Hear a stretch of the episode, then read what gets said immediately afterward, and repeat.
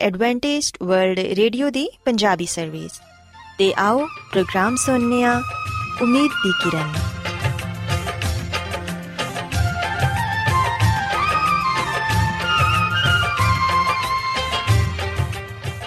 ਸਾਥਿਓ, ਮੈਂ ਤੁਹਾਡੀ ਮੇਜ਼ਬਾਨ ਫਰਾ ਸਲੀਮ, ਪ੍ਰੋਗਰਾਮ ਉਮੀਦ ਦੀ ਕਿਰਨ ਦੇ ਨਾਲ ਤੁਹਾਡੀ ਖidmat 'ਚ ਹਾਜ਼ਰ ਹਾਂ। ਮੇਰੇ ਵੱਲੋਂ ਪ੍ਰੋਗਰਾਮ ਸੁਣਨ ਵਾਲੇ ਸਾਰੇ ਸਾਥੀਆਂ ਨੂੰ ਮੇਰਾ ਪਿਆਰ ਭਰਾ ਸਲਾਮ, ਕਬੂਲ ਹੋਏ।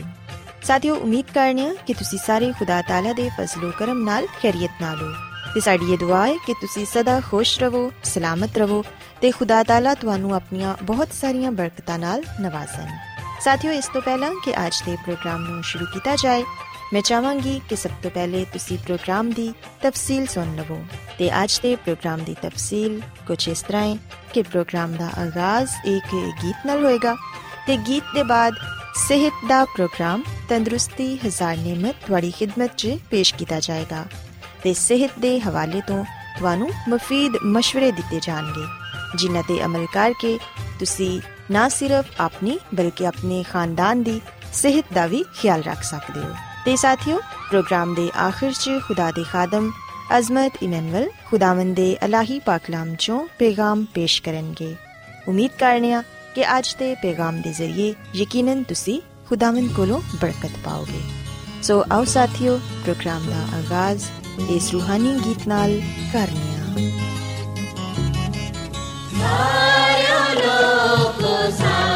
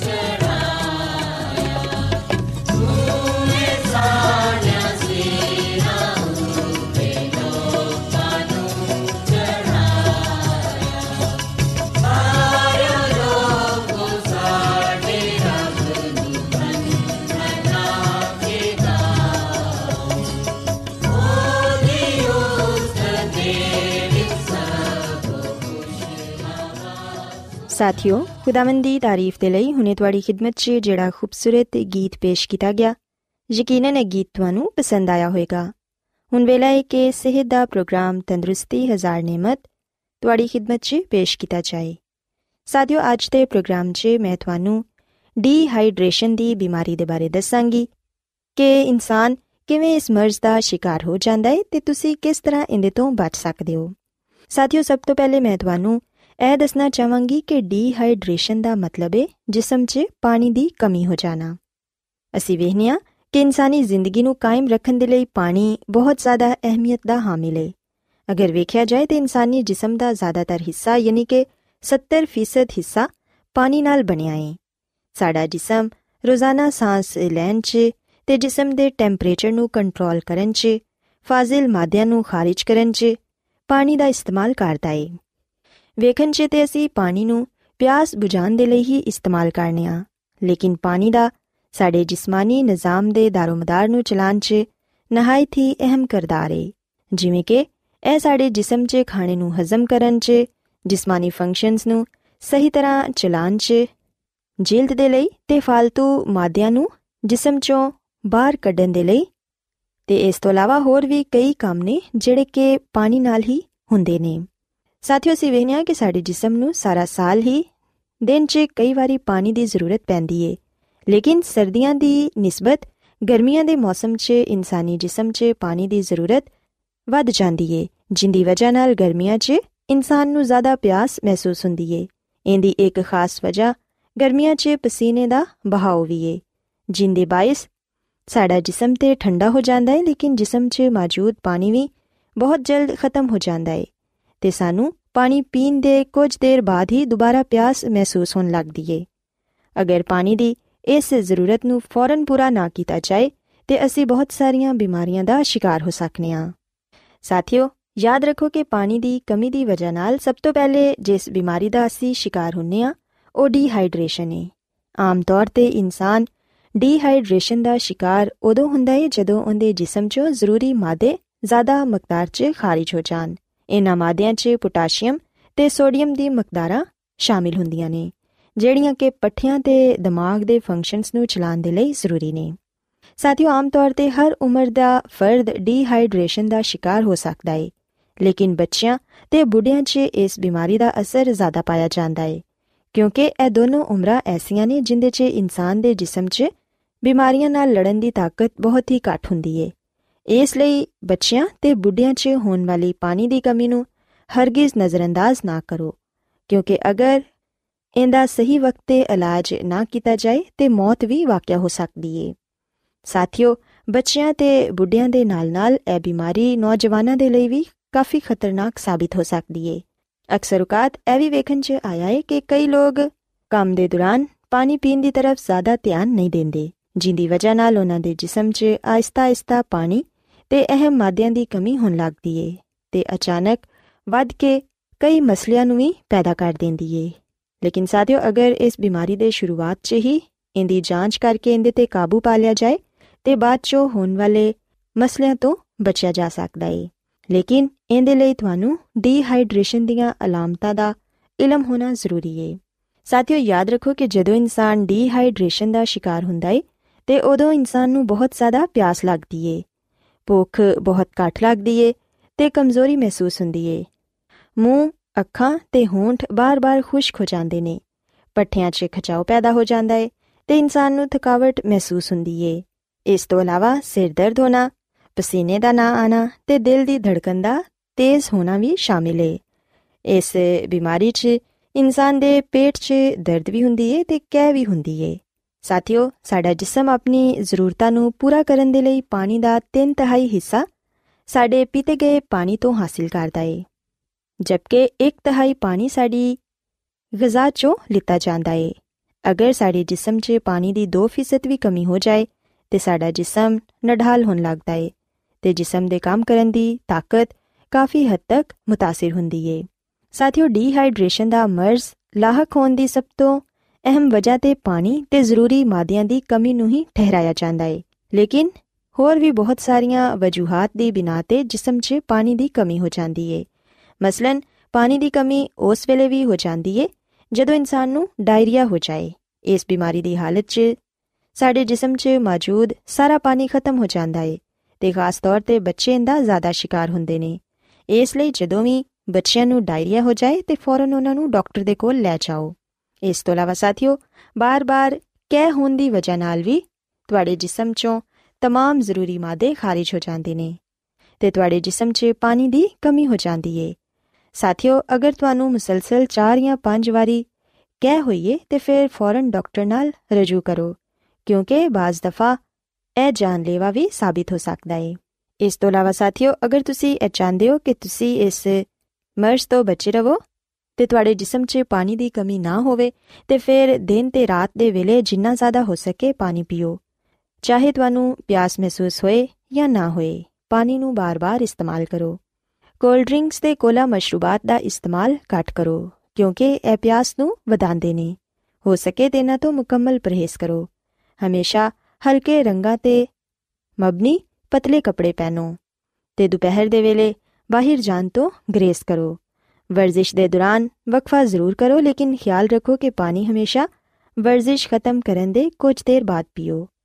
ਸਾਥੀਓ ਹੋ ਸਕੇ ਤੇ ਧੁੱਪ 'ਚ ਕੰਮ ਨਾ ਕਰੋ ਤੇ ਜਿੰਨਾ ਜ਼ਿਆਦਾ ਹੋ ਸਕੇ ਦੁਪਹਿਰ ਨੂੰ ਆਪਣਾ ਵਕਤ ਸਾਏ 'ਚ ਗੁਜ਼ਾਰੋ ਅਗਰ ਤੁਸੀਂ ਇਹਨਾਂ ਗੱਲਾਂ ਤੇ ਅਮਲ ਕਰੋਗੇ ਤੇ ਫਿਰ ਯਕੀਨਨ ਤੁਸੀਂ ਡੀਹਾਈਡਰੇਸ਼ਨ ਤੋਂ ਬਚੇ ਰਹੋਗੇ ਸੋ ਸਾਥੀਓ ਮੇਰੀ ਇਹ ਦੁਆ ਹੈ ਕਿ ਖੁਦਾਵੰਦ ਖੁਦਾ ਤੁਹਾਡੇ ਨਾਲ ਹੋਣ ਤੇ ਤੁਹਾਨੂੰ ਸਾਰਿਆਂ ਨੂੰ ਸਿਹਤ ਤੇ ਤੰਦਰੁਸਤੀ عطا ਫਰਮਾਉਣ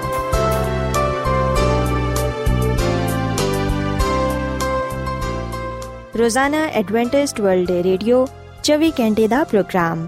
ਜਨੂਬੀ ਏਸ਼ੀਆ ਦੇ ਲਈ ਪੰਜਾਬੀ ਉਰਦੂ ਅੰਗਰੇਜ਼ੀ ਸਿੰਧੀ ਤੇ ਦੂਜੀਆਂ ਬਹੁਤ ਸਾਰੀਆਂ ਜ਼ੁਬਾਨਾਂ ਵਿੱਚ ਨਸ਼ਰ ਕਰਦਾ ਹੈ ਸਿਹਤ ਮਤਵਾਜ਼ਨ ਖੁਰਾਕ تعلیم ਖਾਨਦਾਨੀ ਜ਼ਿੰਦਗੀ ਤੇ ਬਾਈਬਲ ਮੁਕੱਦਸ ਨੂੰ ਸਮਝਣ ਦੇ ਲਈ ਐਡਵੈਂਟਿਸਟ ਵਰਲਡ ਰੇਡੀਓ ਜ਼ਰੂਰ ਸੁਨੋ ਸਾਡੀ ਪੰਜਾਬੀ ਸਰਵਿਸ ਦਾ ਪਤਾ ਲਿਖ ਲਵੋ incharge programme Umeed di Kiran post box number 32 Lahore Pakistan Adventist World Radio ਵੱਲੋਂ ਪ੍ਰੋਗਰਾਮ ਉਮੀਦ ਦੀ ਕਿਰਨ ਨਿਸ਼ਰ ਕੀਤਾ ਜਾ ਰਿਹਾ ਹੈ ਹੁਣ ਵੇਲਾ ਹੈ ਕਿ ਅਸੀਂ ਖੁਦਾ ਦੇ ਪਾਕ ਕਲਾਮ ਚੋਂ ਪੈਗਾਮ ਸੁਣੀਏ ਤੇ ਅੱਜ ਤੁਹਾਡੇ ਲਈ ਪੈਗਾਮ ਖੁਦਾ ਦੇ ਖਾਦਮ ਅਜ਼ਮਤ ਇਮਨੁਅਲ ਪੇਸ਼ ਕਰਨਗੇ ਤੇ ਆਓ ਆਪਣੇ ਦਿਲਾਂ ਨੂੰ ਤਿਆਰ ਕਰੀਏ ਤੇ ਖੁਦਾ ਦੇ ਕਲਾਮ ਨੂੰ ਸੁਣੀਏ ਯਿਸੂ ਮਸੀਹ ਦੇ ਬਾਬਰਕਤ ਨਾਮ ਵਿੱਚ ਸਾਰੇ ਸਾਥੀਆਂ ਨੂੰ ਸਲਾਮ। ਸਾਥਿਓ, ਮੈਂ ਮਸੀਹ ਯਿਸੂ ਵਿੱਚ ਤੁਹਾਡਾ ਖਾਦਮ ਅਜ਼ਮਤ ਇਮਾਨੁਅਲ ਕਲਾਮੇ ਮੁਕੱਦਸ ਦੇ ਨਾਲ ਤੁਹਾਡੀ ਖਿਦਮਤ ਵਿੱਚ ਹਾਜ਼ਰ ਹਾਂ। ਸਾਥਿਓ, ਮੈਂ ਇਸ ਗੱਲ ਤੇ ਈਮਾਨ ਰੱਖਣਾ ਵਾਂ ਕਿ ਤੁਸੀਂ ਆਪਣੇ ਈਮਾਨ ਦੀ ਮਜ਼ਬੂਤੀ ਤੇ ਈਮਾਨ ਦੀ ਤਰੱਕੀ ਦੇ ਲਈ ਖੁਦਾਮ ਦੇ ਕਲਾਮ ਨੂੰ ਸੁਣਨ ਦੇ ਲਈ ਤਿਆਰ ਹੋ। ਆਓ ਸਾਥੀਓ, ਅੱਜ ਅਸੀਂ ਬਾਈਬਲ ਮੁਕੱਦਸ ਚੋਂ ਇਸ ਗੱਲ ਨੂੰ ਸਿੱਖੀਏ ਕਿ ਬਪਤਿਸਮਾ ਯਿਸੂ ਮਸੀਹ ਵਿੱਚ ਸ਼ਾਮਿਲ ਹੋਣ ਦਾ ਨਾਮ ਹੈ। ਆਓ ਸਾਥੀਓ, ਅਸੀਂ ਬਾਈਬਲ ਮੁਕੱਦਸ ਚੋਂ ਅੱਜ ਦੀ ਮਰਕਜ਼ੀ ਆਇਤ ਨੂੰ ਪੜ੍ਹੀਏ। ਅਗਰ ਅਸੀਂ ਬਾਈਬਲ ਮੁਕੱਦਸ ਦੇ ਨਵੇਂ ਏਧਨਾਮੇ ਵਿੱਚ ਪਾਲੂਸ ਰਸੂਲ ਦਾ ਖਤ, ਰੋਮੀਓ ਦੇ ਨਾਮ ਦੇ 6 ਬਾਬ ਦੀ ਤੀਜੀ ਤੇ ਚੌਥੀ ਆਇਤ ਪੜ੍ਹੀਏ, ਤੇ ਇੱਥੇ ਆ ਲਿਖਿਆ ਹੋਇਆ ਹੈ ਕਿ ਕੀ ਤੁਸੀਂ ਨਹੀਂ ਜਾਣਦੇ ਕਿ ਅਸਾਂ ਜਿਨ੍ਹਾਂ ਨੇ ਯਿਸੂ ਮਸੀਹ ਵਿੱਚ ਸ਼ਾਮਿਲ ਹੋਣ ਦਾ ਬਪਤਿਸਮਾ ਲਿਆ ਹੈ ਤੇ ਉਹਦੀ ਮੌਤ ਵਿੱਚ ਸ਼ਾਮਿਲ ਹੋਣ ਦਾ ਬਪਤਿਸਮਾ ਲਿਆ ਹੈ ਸੋ ਇਸ ਲਈ ਮੌਤ ਵਿੱਚ ਸ਼ਾਮਿਲ ਹੋਣ ਦੇ ਬਪਤਿਸਮੇ ਦੇ ਵਸੀਲੇ ਤੋਂ ਅਸੀਂ ਉਹਦੇ ਨਾਲ ਦਫਨ ਹੋਏ ਤਾਂ ਕਿ ਜਿਸ ਤਰ੍ਹਾਂ ਮਸੀਹ ਬਾਪ ਦੇ ਜਲਾਲ ਦੇ ਵਸੀਲੇ ਨਾਲ ਮੁਰਦਿਆਂ ਚੋਂ ਜ਼ਿੰਦਾ ਕੀਤਾ ਗਿਆ, ਉਸੇ ਤਰ੍ਹਾਂ ਅਸੀਂ ਵੀ ਨਵੀਂ ਜ਼ਿੰਦਗੀ ਵਿੱਚ ਚੱਲ ਸਕੀਏ। ਸੋ ਸਾਥੀਓ ਅਸੀਂ ਬਾਈਬਲ ਮੁਕੱਦਸ ਦੇ ਇਸ ਹਵਾਲੇ ਵਿੱਚ ਬਪਤਿਸਮੇ ਦੀ تعلیم ਪਾਣੇ ਆ ਤੇ ਖੁਦਾ ਦਾ ਬੰਦਾ ਪਾਲੂਸ ਰਸੂਲ ਇਮਾਨਦਾਰ ਲੋਕਾਂ ਨੂੰ ਇਹ ਗੱਲ ਕਹਿੰਦਾ ਹੈ ਕਿ ਕੀ ਤੁਸੀਂ ਨਹੀਂ ਜਾਣਦੇ ਕਿ ਅਸਾਂ ਜਿਨ੍ਹਾਂ ਨੇ ਯਿਸੂ ਮਸੀਹ ਵਿੱਚ ਸ਼ਾਮਿਲ ਹੋਣ ਦਾ ਬਪਤਿਸਮਾ ਲਿਆ ਹੈ ਉਹਦੀ ਮੌਤ ਵਿੱਚ ਸ਼ਾਮਿਲ ਹੋਣ ਦਾ ਬਪਤਿਸਮਾ ਲਿਆ ਹੈ ਸੋ ਮੌਤ ਵਿੱਚ ਸ਼ਾਮਿਲ ਹੋਣ ਦੇ ਬਪਤਿਸਮੇ ਦੇ ਵਸੀਲੇ ਨਾਲ ਅਸੀਂ ਉਹਦੇ ਨਾਲ ਦਫਨ ਹੋਇਆ ਤਾਂ ਕਿ ਜਿਸ ਤਰ੍ਹਾਂ ਯਿਸੂ ਮਸੀਹ ਖੁਦਾ ਬਾਪ ਦੇ ਜਲਾਲ ਦੇ ਨਾਲ ਮੁਰਦਿਆਂ ਚੋਂ ਜ਼ਿੰਦਾ ਕੀਤਾ ਗਿਆ ਉਸੇ ਤਰ੍ਹਾਂ ਅਸੀਂ ਵੀ ਉਹਦੇ ਕੋਲੋਂ ਨਵੀਂ ਜ਼ਿੰਦਗੀ ਪਾ ਸਕੀਏ ਸੋ ਸਾਥੀਓ ਇਹ ਗੱਲ ਯਾਦ ਰੱਖੋ ਬਾਈਬਲ ਮੁਕੱਦਸ ਇਹ ਗੱਲ ਬਿਆਨ ਕਰਦੀ ਏ ਬਾਈਬਲ ਮੁਕੱਦਸ ਸਾਨੂੰ ਇਸ ਗੱਲ ਦੀ تعلیم ਦਿੰਦੀ ਏ ਕਿ ਬਪਤਿਸਮੇ ਦਾ ਜਿਹੜਾ ਮਤਲਬ ਏ ਉਹ ਏ ਯਿਸੂ ਮਸੀਹ ਵਿੱਚ ਸ਼ਾਮਿਲ ਹੋਣਾ ਜਦੋਂ ਅਸੀਂ ਬਪਤਿਸਮਾ ਲੈਨੇ ਆ ਉਸ ਵੇਲੇ ਅਸੀਂ ਯਿਸੂ ਮਸੀਹ ਦੀ ਮੌਤ ਵਿੱਚ ਸ਼ਾਮਿਲ ਹੁੰਨੇ ਆ ਔਰ ਫਿਰ ਜਿਵੇਂ ਯਿਸੂ ਮਸੀਹ ਮੁਰਦਿਆਂ ਚੋਂ ਜ਼ਿੰਦਾ ਹੋਇਆ ਉਸੇ ਤਰ੍ਹਾਂ ਅਸੀਂ ਵੀ ਯਿਸੂ ਮਸੀਹ ਵਿੱਚ ਨਵੀਂ ਜ਼ਿੰਦਗੀ ਪਾਣੇ ਆ ਸਾਥੀਓ, ਅਗਰ ਅਸੀਂ ਲਫ਼ਜ਼ ਬਪਤਿਸਮੇ ਦਾ ਮਤਲਬ ਵੇਖੀਏ, ਤੇ ਸਾਨੂੰ ਪਤਾ ਚੱਲੇਗਾ ਕਿ ਲਫ਼ਜ਼ ਬਪਤਿਸਮਾ ਯੂਨਾਨੀ ਜ਼ੁਬਾਨ ਦੇ ਲਫ਼ਜ਼ ਬੈਪਟਿਜ਼ਮ ਤੋਂ ਲਿਆ ਗਿਆ ਹੈ, ਜਿਹਦਾ ਮਤਲਬ ਹੈ ਪਾਣੀ ਵਿੱਚ ਡਿਬੋਣਾ, ਯਾਨੀ ਕਿ ਬਪਤਿਸਮਾ ਲੈਣਾ। ਤੇ ਸਾਥੀਓ, ਇੱਥੇ ਮੈਂ ਤੁਹਾਨੂੰ ਆ ਵੀ ਗੱਲ ਦੱਸਣਾ ਚਾਹਾਂਗਾ ਕਿ ਬਪਤਿਸਮਾ ਰੂਹਾਨੀ ਤੇ ਜਿਸਮਾਨੀ ਤਬਦੀਲੀ ਦਾ ਨਾਮ ਹੈ। ਸੋ ਤਬਦੀਲ ਹੋਣ ਦੇ ਲਈ, ਤਬਦੀਲੀ ਪਾਣ ਦੇ ਲਈ ਸਾਨੂੰ ਯਿਸੂ ਮਸੀਹ ਦੀ ਜ਼ਰੂਰਤ ਹੈ। ਤੇ ਯਿਸੂ ਮਸੀਹ ਵਿੱਚ ਜ਼ਿੰਦਗੀ گزارਣ ਦੇ ਲਈ, ਯਿਸੂ ਮਸੀਹ ਵਿੱਚ ਸ਼ਾਮਿਲ ਹੋਣ ਦੇ ਲਈ ਬਪਤਿਸਮਾ ਲੈਣਾ ਜ਼ਰੂਰੀ ਹੈ। ਤੇ ਸਾਥੀਓ, ਯਾਦ ਰੱਖੋ ਕਿ ਯਿਸੂ ਮਸੀਹ ਦੇ ਬਗੈਰ ਬਪਤਿਸਮਾ ਇੱਕ ਫਜ਼ੂਲ ਰਸਮ ਹੈ। ਜਦੋਂ ਇੱਕ ਗੁਨਾਹਗਾਰ ਸ਼ਖਸ ਈਮਾਨ ਨਾਲ ਯਿਸੂ ਮਸੀਹ ਨੂੰ ਕਬੂਲ ਕਰਦਾ ਹੈ, ਯਿਸੂ ਮਸੀਹ ਨੂੰ ਆਪਣਾ ਨਜਾਤ ਦੇਹਿੰਦਾ تسلیم ਕਰਦਾ ਹੈ ਤੇ ਜਦੋਂ ਉਹ ਯਿਸੂ ਮਸੀਹ ਦੇ ਨਕਸ਼ੇ ਕਦਮ ਤੇ ਚੱਲਣ ਦਾ ਅਹਿਦ ਕਰਦਾ ਹੈ ਉਸ ਵੇਲੇ ਉਹ ਬਪਤਿਸਮਾ ਲੈ ਕੇ ਯਿਸੂ ਮਸੀਹ ਵਿੱਚ ਸ਼ਾਮਿਲ ਹੋ ਜਾਂਦਾ ਹੈ ਯਿਸੂ ਮਸੀਹ ਵਿੱਚ ਉਹਨੂੰ ਨਵੀਂ ਜ਼ਿੰਦਗੀ ਮਿਲਦੀ ਹੈ ਉਹ ਫਿਰ ਯਿਸੂ ਮਸੀਹ ਦੇ ਨਾਲ-ਨਾਲ ਚੱਲਦਾ ਰਹਿੰਦਾ ਹੈ ਸਾਥੀਓ ਬਪਤਿਸਮਾ ਯਿਸੂ ਮਸੀਹ ਦੇ ਖੂਨ ਵਿੱਚ ਸਾਡੇ ਗੁਨਾਹਾਂ ਦੇ ਤੋਏ ਜਾਣ ਨੂੰ ਵੀ ਜ਼ਾਹਿਰ ਕਰਦਾ ਹੈ ਜਦੋਂ ਅਸੀਂ ਬਪਤਿਸਮਾ ਲੈਨੇ ਆ ਉਸ ਵੇਲੇ ਅਸੀਂ ਇਸ ਗੱਲ ਦਾ ਐਲਾਨ ਕਰਨੇ ਆ ਇਸ ਗੱਲ ਦਾ ਇਕਰਾਰ ਕਰਨੇ ਆ, ਆਪਣੇ ਈਮਾਨ ਦਾ ਇਜ਼ਹਾਰ ਕਰਨੇ ਆ ਕਿ ਅਸੀਂ ਯਿਸੂ ਮਸੀਹ ਤੇ ਈਮਾਨ ਰੱਖਨੇ ਆ, ਕਿਉਂਕਿ ਉਹੀ ਸਾਡਾ ਨਜਾਤ ਦੇਹਿੰਦਾ ਹੈ। ਉਹਨੇ ਹੀ ਸਲੀਬ ਤੇ ਸਾਡੇ ਗੁਨਾਹਾਂ ਦੇ ਲਈ ਆਪਣੀ ਜਾਨ ਦਿੱਤੀ, ਉਹ ਦਫਨਾਇਆ ਗਿਆ ਤੇ ਤੀਜੇ ਦਿਨ ਮੁਰਦਿਆਂ ਚੋਂ ਜੀ ਉਠਿਆ ਤਾਂ ਕਿ ਅਸੀਂ ਨਜਾਤ ਪਾਈਏ। ਸੋ ਸਾਥੀਓ, ਯਿਸੂ ਮਸੀਹ ਵਿੱਚ ਅਸੀਂ ਨਜਾਤ ਪਾਣੇ ਆ, ਹਮੇਸ਼ਾ ਦੀ ਜ਼ਿੰਦਗੀ ਨੂੰ ਹਾਸਲ ਕਰਨੇ ਆ ਮਸੀਹ ਵਿੱਚ ਸ਼ਾਮਿਲ ਹੋਣ ਦੇ ਲਈ ਆ ਜ਼ਰੂਰੀ ਹੈ ਕਿ ਅਸੀਂ ਯਿਸੂ ਮਸੀਹ ਤੇ ਈਮਾਨ ਰੱਖਦੇ ਹੋਇਆਂ ਬਪਤਿਸਮਾ ਲਈਏ। ਸਾਥੀਓ, ਅਸੀਂ ਬਾਈਬਲ ਮੁਕੱਦਸ ਵਿੱਚ ਆ ਗੱਲ ਪੜ੍ਹਨੇ ਆ ਕਿ ਯਿਸੂ ਮਸੀਹ ਨੇ ਦਰਿਆਏ ਯਰਦਨ ਤੇ ਬਪਤਿਸਮਾ ਲਿਆ ਤੇ ਬਪਤਿਸਮੇ ਦੇ ਜ਼ਰੀਏ ਯਿਸੂ ਮਸੀਹ ਨੇ ਸਾਰੀ ਰਾਸਤਾਬਾਜ਼ੀ ਨੂੰ ਪੂਰਾ ਕੀਤਾ। ਜਦੋਂ ਯਿਸੂ ਮਸੀਹ ਨੇ ਬਪਤਿਸਮਾ ਲਿਆ, ਉਸ ਵੇਲੇ ਖੁਦਾ ਬਾਪ ਆਪਣੇ ਬੇਟੇ ਤੇ ਜ਼ਾਹਿਰ ਹੋਇਆ ਤੇ ਉਹਨੇ ਆ ਗੱਲ ਕਹੀ ਕਿ ਵੇਖੋ ਆ ਮੇਰਾ ਪਿਆਰਾ ਬੇਟਾ ਹੈ, ਜਿਹਦੇ ਤੋਂ ਮੈਂ ਖੁਸ਼ ਹਾਂ। ਸੋ ਜਦੋਂ ਅਸੀਂ ਵੀ ਬਪਤਿਸਮਾ ਲੈਨੇ ਆ ਉਸ ਵੇਲੇ ਅਸੀਂ ਯਿਸੂ ਮਸੀਹ ਦੇ ਨਮੂਨੇ ਨੂੰ ਪੂਰਾ ਕਰਨੇ, ਉਹਦੇ ਨਕਸ਼ੇ ਕਦਮ ਤੇ ਚੱਲਨੇ ਆ ਬਪਤਿਸਮਾ ਲੈਣ ਨਾਲ ਅਸੀਂ ਵੀ ਖੁਦਾ ਦੀ ਰਾਸਤਬਾਜ਼ੀ ਵਿੱਚ ਜ਼ਿੰਦਗੀ گزارਨਾ ਸ਼ੁਰੂ ਕਰ ਦਿੰਨੇ ਆ ਬਪਤਿਸਮਾ ਪਾਣ ਦੇ ਬਾਅਦ ਅਸੀਂ ਖੁਦਾ ਦੇ ਖਾਨਦਾਨ ਵਿੱਚ ਸ਼ਾਮਿਲ ਹੋ ਜਾਂਦੇ ਆ ਖੁਦਾ ਦੇ ਬੇਟੇ ਤੇ ਬੇਟੀਆਂ ਠਹਿਰਨੇ ਆ ਉਸ ਵੇਲੇ ਖੁਦਾਵੰਦ ਸਾਡੇ ਬਾਰੇ ਵੀ ਫਿਰ ਆ ਫਰਮਾਂਦਾ ਹੈ। ਆ ਬੇਟਾ, ਆ ਬੇਟੀ ਜਿਨਨੇ ਬਪਤਿਸਮਾ ਲਿਆ ਹੈ, ਜਿਹੜਾ ਮੇਰੇ ਤੇ ਈਮਾਨ ਰੱਖਦਾ ਹੈ, ਜਿਨੇ ਮੈਨੂੰ ਕਬੂਲ ਕੀਤਾ ਹੈ, ਆ ਮੇਰਾ ਬੇਟਾ ਹੈ, ਬੇਟੀ ਹੈ ਇਹਦੇ ਤੋਂ ਮੈਂ ਖੁਸ਼ ਹਾਂ। ਸਾਥੀਓ, ਜਦੋਂ ਮੈਂ ਤੇ ਤੁਸੀਂ ਇਸ ਮਸੀਹ ਤੇ ਮਾਲਿਆ ਨੇ ਆ, ਬਪਤਿਸਮਾ ਲੈਨੇ ਆ, ਉਸ ਵੇਲੇ ਅਸੀਂ ਖੁਦਾ ਦੇ ਫਰਜ਼ੰਦ ਉਹਦੇ ਬੇਟੇ ਤੇ ਬੇਟੀਆਂ ਠਹਿਰਨੇ ਆ। ਸੋ ਬਪਤਿਸਮਾ ਲੈਣ ਨਾਲ ਅਸੀਂ ਖੁਦਾ ਦੇ ਹੁਕਮ ਨੂੰ ਪੂਰਾ ਕਰਨੇ ਆ। ਯਿਸੂ ਮਸੀਹ ਦਾ ਆ ਹੁਕਮ ਹੈ ਯਿਸੂ ਮਸੀਹ ਦਾ ਆ ਫਰਮਾਨ ਹੈ ਕਿ ਸਾਰੇ ਕੌਮਾਂ ਨੂੰ ਸ਼ਾਗਿਰਦ ਬਣਾਓ ਤੇ ਉਹਨਾਂ ਨੂੰ ਬਾਪ ਤੇ ਬੇਟੇ ਤੇ ਰੂਲ ਕੁਦਸ ਨਾਮ ਤੇ ਬਪਤਿਸਮਾ ਦਿਵੋ। ਸੋ ਸਾਥੀਓ, ਅਗਰ ਤੁਸੀਂ ਅਜੇ ਤੱਕ ਬਪਤਿਸਮਾ ਨਹੀਂ ਲਿਆ ਤੇ ਫਿਰ ਤੁਹਾਨੂੰ ਬਪਤਿਸਮਾ ਲੈਣ ਦੀ ਜ਼ਰੂਰਤ ਹੈ, ਕਿਉਂਕਿ ਇਹਦਾ ਹੁਕਮ ਸਾਨੂੰ ਯਿਸੂ ਮਸੀਹ ਵੱਲੋਂ ਮਿਲਦਾ ਹੈ। ਯਿਸੂ ਮਸੀਹ ਦਾ ਆ ਫਰਮਾਨ ਹੈ ਕਿ ਤੁਸੀਂ ਬਪਤਿਸਮਾ ਲਵੋ। ਸਾਥੀਓ, ਬਪਤਿਸਮਾ ਲੈਣ ਨਾਲ ਇਸ ਗੱਲ ਨੂੰ ਜ਼ਾਹਿਰ ਕੀਤਾ ਜਾਂਦਾ ਹੈ ਕਿ ਅਸੀਂ ਆਇੰਦਾ ਗੁਨਾਹ ਨਹੀਂ ਕਰਾਂਗੇ, ਅਸੀਂ ਆਪਣੀ ਪੁਰਾਣੀ ਜ਼ਿੰਦਗੀ ਨੂੰ ਤਰਕ ਕਰਾਂਗੇ ਤੇ ਇਸ ਗੱਲ ਨੂੰ ਸਾਬਿਤ ਕਰਾਂਗੇ ਕਿ ਅਸੀਂ ਖੁਦਾ ਦੇ ਹਾਂ। ਸਾਡੀ ਬਕੀਆ ਜ਼ਿੰਦਗੀ ਗੁਨਾਹ ਵਿੱਚ ਨਹੀਂ ਗੁਜ਼ਰੇਗੀ, ਬਲਕਿ ਅਸੀਂ ਖੁਦਾ ਦੇ ਨਾਮ ਨੂੰ ਇੱਜ਼ਤ ਤੇ ਜਲਾਲ ਦੇਣ ਦੇ ਲਈ ਆਪਣੀ ਜ਼ਿੰਦਗੀ ਨੂੰ ਗੁਜ਼ਾਰਾਂਗੇ। ਬਪਤਿਸਮਾ ਪਾਣ ਦੇ ਬਾਅਦ ਸਾਥੀਓ, ਅਸੀਂ ਨਵੀਂ ਜ਼ਿੰਦਗੀ ਵਿੱਚ ਦਾਖਲ ਹੋ ਜਾਣੇ ਆ ਤੇ ਯਿਸੂ ਮਸੀਹ ਵਿੱਚ ਜ਼ਿੰਦਗੀ ਗੁਜ਼ਾਰਨਾ ਸ਼ੁਰੂ ਕਰ ਦਿੰਨੇ ਆ ਸੋ ਅਸੀਂ ਬਾਈਬਲ ਮੁਕੱਦਸ ਵਿੱਚ ਬਹੁਤ ਸਾਰੇ ਲੋਕਾਂ ਦੇ ਬਾਰੇ ਪੜ੍ਹਨੇ ਆ ਜਿਨ੍ਹਾਂ ਨੇ ਬਪਤਿਸਮਾ ਲਿਆ। ਜਿਵੇਂ ਕਿ ਅਸੀਂ ਸਭ ਤੋਂ ਵੱਡੀ ਮਿਸਾਲ ਯਿਸੂ ਮਸੀਹ ਦੀ ਪਾਣੇ ਆ ਜਿਨ੍ਹਾਂ ਨੇ ਬਪਤਿਸਮਾ ਲਿਆ। ਅਗਰ ਅਸੀਂ ਮਤੀ ਦੀ ਅੰਜੀਲ ਦੇ 3 ਬਾਬ ਦੀ 13ਵੀਂ ਤੋਂ 17ਵੀਂ ਤੱਕ ਪੜ੍ਹੀਏ,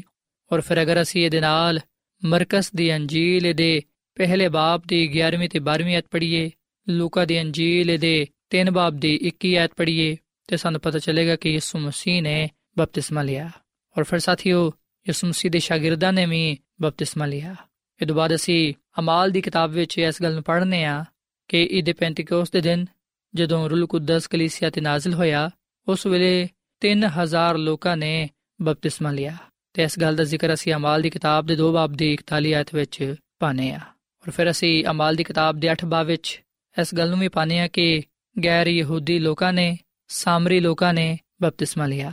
ਹਬਸ਼ੀ ਖੋਜਾ, ਜਿਹੜਾ ਕਿ ਆਲਾ ਉਹਦੇ ਤੇ ਸੀ, ਉਹਨੇ ਵੀ ਬਪਤਿਸਮਾ ਲਿਆ। ਔਰ ਫਿਰ ਅਸੀਂ ਇੱਕ ਰੂਮੀ ਸੂਬੇਦਾਰ ਦੇ ਬਾਰੇ ਪੜ੍ਹਨੇ ਆ ਜਿਨੇ ਕਿ ਬਪਤਿਸਮਾ ਲਿਆ। ਤੇ ਦਾ ਜ਼ਿਕਰ ਅਸੀਂ ਅਮਾਲ ਦੀ ਕਿਤਾਬ ਦੇ 10 ਬਾਬ ਦੀ 47ਵੀਂ ਤੇ 48ਵੀਂ ਅਧ ਵਿੱਚ ਪਾਨੇ ਆ ਔਰ ਫਿਰ ਸਾਥੀਓ, ਅਸੀਂ ਬਾਈਬਲ ਮੁਕੱਦਸ ਵਿੱਚ ਇੱਕ ਦੌਲਤਮੰਦ ਯੂਨਾਨੀ ਔਰਤ ਦੇ ਬਾਰੇ ਵੀ ਪੜ੍ਹਨੇ ਆ, ਜਿਨੇ ਕਿ ਬਪਤਿਸਮਾ ਲਿਆ, ਜਿਹਦਾ ਜ਼ਿਕਰ ਅਮਾਲ ਦੀ ਕਿਤਾਬ ਦੇ 16ਵੇਂ ਬਾਬ ਦੀ 15ਵੀਂ ਆਇਤ ਵਿੱਚ ਕੀਤਾ ਗਿਆ ਹੈ। ਔਰ ਫਿਰ ਸਾਥੀਓ, ਜਦੋਂ ਅਸੀਂ ਪਾਲੂਸ ਰਸੂਲ ਦੇ ਖਤਾਂ ਦਾ ਮੁਤਾਲਾ ਕਰਨੇ ਆ, ਤਾਂ ਸਾਨੂੰ ਪਤਾ ਚੱਲਦਾ ਹੈ ਕਿ ਪਾਲੂਸ ਰਸੂਲ ਨੇ ਲੋਕਾਂ ਨੂੰ ਇਸ ਗੱਲ ਦੀ ਹਦਾਇਤ ਕੀਤੀ ਕਿ ਉਹ ਬਪਤਿਸਮਾ ਲੈਣ। ਤੇ ਜਿਨ੍ਹਾਂ ਲੋਕਾਂ ਨੇ ਬਪਤਿਸਮਾ ਲਿਆ ਹੈ, ਉਹ ਆਪਣੀ ਪੁਰਾਣੀ ਜ਼ਿੰਦਗੀ ਨੂੰ ਤਰਕ ਕਰਨ ਤੇ ਇਸ ਮਸੀਹ ਦੇ ਪੈਰੋਕਾਰਾਂ ਵਿੱਚ ਸ਼ਾਮਿਲ ਹੋ ਜਾਣ। ਸਾਥੀਓ, ਇੱਥੇ ਮੈਂ ਤੁਹਾਨੂੰ ਆ ਵੀ ਗੱਲ ਦੱਸਣਾ ਚਾਹਾਂਗਾ ਕਿ ਜਦੋਂ ਕੋਈ ਸ਼ਖਸ ਯਿਸੂ ਮਸੀਹ ਤੇ ਈਮਾਨ ਲਿਆਂਦਾ ਹੈ ਯਿਸੂ ਮਸੀਹ ਨੂੰ ਆਪਣਾ ਨਿਜਾਤ ਦੇਹਿੰਦਾ تسلیم ਕਰਦਾ ਹੈ ਤੇ ਬਪਤਿਸਮਾ ਲੈਣ ਦੇ ਵੇਲੇ ਜਦੋਂ ਉਹ ਇਸ ਗੱਲ ਦਾ ਅਹਿਦ ਕਰਦਾ ਹੈ ਵਾਅਦਾ ਕਰਦਾ ਹੈ ਕਿ ਮੈਂ ਖੁਦਾਮਦ ਵਿੱਚ ਜ਼ਿੰਦਗੀ ਗੁਜ਼ਾਰਾਂਗਾ ਉਹਦੀ ਮਰਜ਼ੀ ਨੂੰ ਪੂਰਾ ਕਰਾਂਗਾ ਉਹਦੇ ਤਾਬੇ ਰਵਾਂਗਾ ਉਸ ਵੇਲੇ ਜਦੋਂ ਉਹ ਬਪਤਿਸਮਾ ਲੈ ਲੈਂਦਾ ਹੈ ਉਸ ਵੇਲੇ ਨਾ ਸਿਰਫ ਉਹ ਯਿਸੂ ਮਸੀਹ ਵਿੱਚ ਸ਼ਾਮਿਲ ਹੋ ਜਾਂਦਾ ਹੈ ਬਲਕਿ ਉਹ ਖੁਦਾ ਦੇ ਖਾਨਦਾਨ ਵਿੱਚ ਦਾਖਲ ਹੋ ਜਾਂਦਾ ਹੈ ਖੁਦਾਮਦ ਕੋਲੋਂ ਉਸ ਵੇਲੇ ਉਹ ਅਬਦੀ ਨਿਜਾਤ ਤੇ ਹਮੇਸ਼ਾ ਦੀ ਜ਼ਿੰਦਗੀ ਹਾਸਲ ਕਰਦਾ ਹੈ ਉਸ ਵੇਲੇ ਖੁਦਾਮਦ ਖੁਦ ਉਸ ਭਰਾ ਨੂੰ ਉਸ ਭੈਣ ਨੂੰ ਉਸ ਬੇਟੇ ਨੂੰ ਉਸ ਬੇਟੀ ਨੂੰ ਜਿਨੇ ਬਪਤਿਸਮਾ ਲਿਆ ਹੁੰਦਾ ਹੈ ਉਹਨੂੰ ਜੀ ਆਇਆਂ ਨੂੰ ਕਹਿੰਦਾ ਹੈ ਸੋ ਸਾਥੀਓ ਅਗਰ ਤੁਸੀਂ ਬਪਤਿਸਮਾ ਲੈਣਾ ਚਾਹੁੰਦੇ ਹੋ ਤਾਂ ਫਿਰ ਤੁਸੀਂ ਬਪਤਿਸਮਾ ਲੈਣ ਤੋਂ ਪਹਿਲਾਂ ਬਾਈਬਲ ਮੁਕੱਦਸ ਦੀ تعلیم ਨੂੰ ਹਾਸਲ ਕਰੋ ਸਹੀ ਤੌਰ ਨਾਲ ਖੁਦਾ ਦੇ ਕਲਾਮ ਦਾ ਮਤਾਲਾ ਕਰੋ ਔਰ ਫਿਰ ਤੁਸੀਂ ਮੁਕੰਮਲ ਤੌਰ ਨਾਲ ਆਪਣੇ ਗੁਨਾਹਾਂ ਨੂੰ ਤਰਕ ਕਰੋ ਤੋਬਾ ਕਰੋ। ਦਿਲੋਂ ਜਾਨ ਦੇ ਨਾਲ ਯਿਸੂ ਮਸੀਹ ਤੇ ਈਮਾਨ ਲਿਆਓ। ਫਿਰ ਤੁਸੀਂ ਖੁਦਾ ਦੇ ਖਾਦਮ ਕੋਲੋਂ ਬਪਤਿਸਮਾ ਲਵੋ, ਤਾਂ ਕਿ ਖੁਦਾਮਦ ਕੋਲੋਂ ਨਵੀਂ ਜ਼ਿੰਦਗੀ ਪਾਉਂਦੇ ਹੋਏ ਆ ਆਪਣੇ ਆਪ ਨੂੰ ਤੁਸੀਂ ਉਹਦੇ ਜਲਾਲ ਦੇ ਲਈ ਇਸਤੇਮਾਲ ਕਰ ਸਕੋ। ਸਾਥੀਓ, ਇੱਥੇ ਮੈਂ ਤੁਹਾਨੂੰ ਆ ਵੀ ਗੱਲ ਦੱਸਣਾ ਚਾਹਾਂਗਾ ਕਿ ਬੱਚਿਆਂ ਨੂੰ ਬਪਤਿਸਮੇ ਦੀ ਜ਼ਰੂਰਤ ਨਹੀਂ ਹੈ, ਕਿਉਂਕਿ ਬੱਚਿਆਂ ਨੂੰ ਖੁਦਾ ਦੀ ਸ਼ਰੀਅਤ ਤੇ ਗੁਨਾਹ ਦਾ ਕੋਈ ਇਲਮ ਨਹੀਂ ਹੁੰਦਾ ਤੇ ਜਿੱਥੇ ਸ਼ਰੀਅਤ ਨਹੀਂ, ਉੱਥੇ ਗੁਨਾਹ ਦੀ ਜ਼ਿੰਮੇਵਾਰੀ ਵੀ ਨਹੀਂ। ਜਦੋਂ ਬੱਚੇ ਵੱਡੇ ਹੋ ਜਾਂਦੇ ਨੇ ਜਦੋਂ ਉਹ ਖੁਦਾ ਦੀ ਸ਼ਰੀਅਤ ਤੋਂ ਵਾਕਿਫ ਹੋ ਜਾਂਦੇ ਨੇ, ਜਦੋਂ ਉਹ ਗੁਨਾਹ ਨੂੰ ਜਾਣ ਲੈਂਦੇ ਨੇ, ਜਦੋਂ ਉਹ ਯਿਸੂ ਮਸੀਹ ਤੋਂ ਵਾਕਿਫ ਹੋ ਜਾਂਦੇ ਨੇ, ਫਿਰ ਉਹ ਯਿਸੂ ਮਸੀਹ ਤੇ ਇਮਾਨ ਲਿਆ ਕੇ ਬਪਤਿਸਮਾ ਲੈ ਸਕਦੇ ਨੇ। ਤੇ ਸਾਥੀਓ, ਖੁਦਾ ਦੀ ਖਾਦਮਾ ਮਿਸਿਸ ਐਲਨ ਜਵਾਈਟ ਆਪਣੀ ਕਿਤਾਬ ਹਦਾਇਤ ਬਰਾਏ ਕਲੀਸਿਆ ਜਿਲਦ ਨੰਬਰ 2 ਤੇ ਦੇ ਸਫਾ ਨੰਬਰ 151 ਵਿੱਚ ਆ ਗੱਲ ਲਿਖਦੀ ਏ ਕਿ ਜਿਹੜੇ ਮਾਪੇ ਆ ਚਾਹੁੰਦੇ ਨੇ ਕਿ ਉਹਨਾਂ ਦੇ ਬੱਚੇ ਬਪਤਿਸਮਾ ਲੈਣ, ਉਹਨਾਂ ਨੂੰ ਚਾਹੀਦਾ ਕਿ ਉਹ ਆਪਣੇ ਬੱਚਿਆਂ ਨੂੰ ਬੜੀ ਵਫਾਦਾਰੀ ਦੇ ਨਾਲ ਹਦਾਇਤ ਦੇਣ। ਕਿਉਂਕਿ ਬਪਤਿਸਮਾ ਇੱਕ ਨਹਾਇਤ ਹੀ ਮੁਕੱਦਸ ਤੇ ਅਹਿਮ ਰਸਮ ਹੈ ਇਸ ਲਈ ਇਹਦੇ ਮਤਲਬ ਤੋਂ ਅੱਛੀ ਤਰ੍ਹਾਂ ਵਾਕਿਫ ਹੋਣਾ ਚਾਹੀਦਾ ਹੈ। ਇਹਦਾ ਮਤਲਬ ਗੁਨਾਹ ਤੋਂ ਤੋਬਾ ਕਰਨਾ ਤੇ ਯਿਸੂ ਮਸੀਹ ਵਿੱਚ ਇੱਕ ਨਵੀਂ ਜ਼ਿੰਦਗੀ ਵਿੱਚ ਦਾਖਲ ਹੋਣਾ ਹੈ। ਬਪਤਿਸਮਾ ਪਾਣ ਦੇ ਲਈ ਬਿਲਾ ਵਜ੍ਹਾ ਜਲਦਬਾਜ਼ੀ ਨਾ ਕੀਤੀ ਜਾਏ। ਸੋ ਸਾਥੀਓ ਗੱਲ ਸੱਚ ਹੈ ਕਿ ਬਪਤਿਸਮਾ ਇੱਕ ਨਹਾਇਤ ਹੀ ਮੁਕੱਦਸ ਤੇ ਅਹਿਮ ਰਸਮ ਹੈ, ਕਿਉਂਕਿ ਬਪਤਿਸਮਾ ਯਿਸੂ ਮਸੀਹ ਵਿੱਚ ਸ਼ਾਮਿਲ ਹੋਣ ਦਾ ਨਾਮ ਹੈ। ਸੋ ਜਿਹੜੇ ਲੋਕ ਬਪਤਿਸਮਾ ਲੈਣਾ ਚਾਹੁੰਦੇ ਨੇ, ਉਹ ਇਸ ਗੱਲ ਨੂੰ ਜਾਣਨ ਕਿ ਬਪਤਿਸਮੇ ਦਾ ਜਿਹੜਾ ਮਤਲਬ ਹੈ, ਉਹ ਆ ਹੈ ਕਿ ਗੁਨਾਹ ਤੋਂ ਤੋਬਾ ਕਰਨਾ ਤੇ ਯਿਸੂ ਮਸੀਹ ਵਿੱਚ ਇੱਕ ਨਵੀਂ ਜ਼ਿੰਦਗੀ ਪਾਣਾ ਨਵੀਂ ਜ਼ਿੰਦਗੀ ਵਿੱਚ ਦਾਖਲ ਹੋਣਾ। ਸੋ ਜਦੋਂ ਕੋਈ ਵੀ ਗੁਨਾਹ ਦੀ ਹਕੀਕਤ ਤੋਂ ਵਾਕਿਫ ਹੋ ਜਾਂਦਾ ਹੈ, ਗੁਨਾਹ ਨੂੰ ਜਾਣ ਲੈਂਦਾ ਹੈ ਤੇ ਇਸ ਗੱਲ ਨੂੰ ਪਾ ਲੈਂਦਾ ਹੈ ਕਿ ਯਿਸੂ ਮਸੀਹ ਨੂੰ ਕਬੂਲ ਕਰਨ ਨਾਲ ਹੀ ਨਜਾਤ ਮਿਲ ਸਕਦੀ ਹੈ ਯਿਸੂ ਮਸੀਹ ਦੇ ਵਸੀਲੇ ਨਾਲ ਹੀ ਅਬਦੀ ਜ਼ਿੰਦਗੀ ਮਿਲਦੀ ਹੈ ਉਸ ਵੇਲੇ ਉਹਨੂੰ ਆਚੇਦਾ ਕਿ ਉਹ ਤੋਬਾ ਕਰੇ ਤੇ ਯਿਸੂ ਮਸੀਹ ਵਿੱਚ ਸ਼ਾਮਿਲ ਹੋਣ ਦੇ ਲਈ, ਨਵੀਂ ਜ਼ਿੰਦਗੀ ਪਾਉਣ ਦੇ ਲਈ, ਨਜਾਤ ਪਾਉਣ ਦੇ ਲਈ ਤੇ ਅਬਦੀ ਬਾਦਸ਼ਾਹਤ ਵਿੱਚ ਜਾਣ ਦੇ ਲਈ ਬਪਤਿਸਮਾ ਲਵੇ। ਸੋ ਸਾਥੀਓ, ਅਗਰ ਤੁਸੀਂ ਆ ਸਵਾਲ ਕਰਦੇ ਹੋ ਕਿ ਕੀ ਮੈਂ ਬਪਤਿਸਮਾ ਲੈ ਸਕਦਾ ਵਾਂ, ਤੇ ਸਾਥੀਓ, ਮੈਂ ਤੁਹਾਨੂੰ ਬਾਈਬਲ ਮੁਕੱਦਸ ਦੇ ਮੁਤਾਬਿਕ ਆ ਜਵਾਬ ਦੇਣਾ ਚਾਹਨਾ ਵਾਂ ਕਿ ਅਗਰ ਤੁਸੀਂ ਦਿਲੋਂ ਜਾਨ ਨਾਲ ਯਿਸੂ ਮਸੀਹ ਤੇ ਈਮਾਨ ਲਿਆਂਦੇ ਹੋ, ਤੇ ਤੁਸੀਂ ਬਪਤਿਸਮਾ ਲੈ ਸਕਦੇ ਹੋ। ਅਗਰ ਤੁਹਾਡਾ ਆ ਈਮਾਨ ਹੈ ਕਿ ਯਿਸੂ ਮਸੀਹ ਖੁਦਾ ਦਾ ਬੇਟਾ ਹੈ, ਤੇ ਉਹੀ ਦੁਨੀਆ ਦਾ ਨਜਾਤ ਦੇਹਿੰਦਾ ਹੈ, ਤੇ ਤੁਸੀਂ ਬਪਤਿਸਮਾ ਲੈ ਸਕਦੇ ਹੋ। ਸੋ ਸਾਥੀਓ, ਅੱਜ ਮੈਂ ਤੁਹਾਡੇ ਅੱਗੇ ਆ ਅਪੀਲ ਕਰਾਂਗਾ, ਤੇ ਨਾਲ ਤੁਹਾਨੂੰ ਇਸ ਗੱਲ ਦੀ ਦਾਵਤ ਦਵਾਂਗਾ, ਇਸ ਗੱਲ ਵਿੱਚ ਤੁਹਾਡੀ ਹੌਸਲਾ ਅਫਜ਼ਾਈ ਕਰਾਂਗਾ ਕਿ ਤੁਸੀਂ ਜ਼ਰੂਰ ਬਪਤਿਸਮਾ ਲਵੋ। ਕਿਉਂਕਿ ਇਸ ਗੱਲ ਦਾ ਹੁਕਮ ਸਾਨੂੰ ਯਿਸੂ ਮਸੀਹ ਦਿੰਦੇ ਨੇ, ਤੇ ਇਸ ਵਿਖਨੇ ਕਿ ਉਹਨਾਂ ਨੇ ਖੁਦ ਵੀ ਬਪਤਿਸਮਾ ਲਿਆ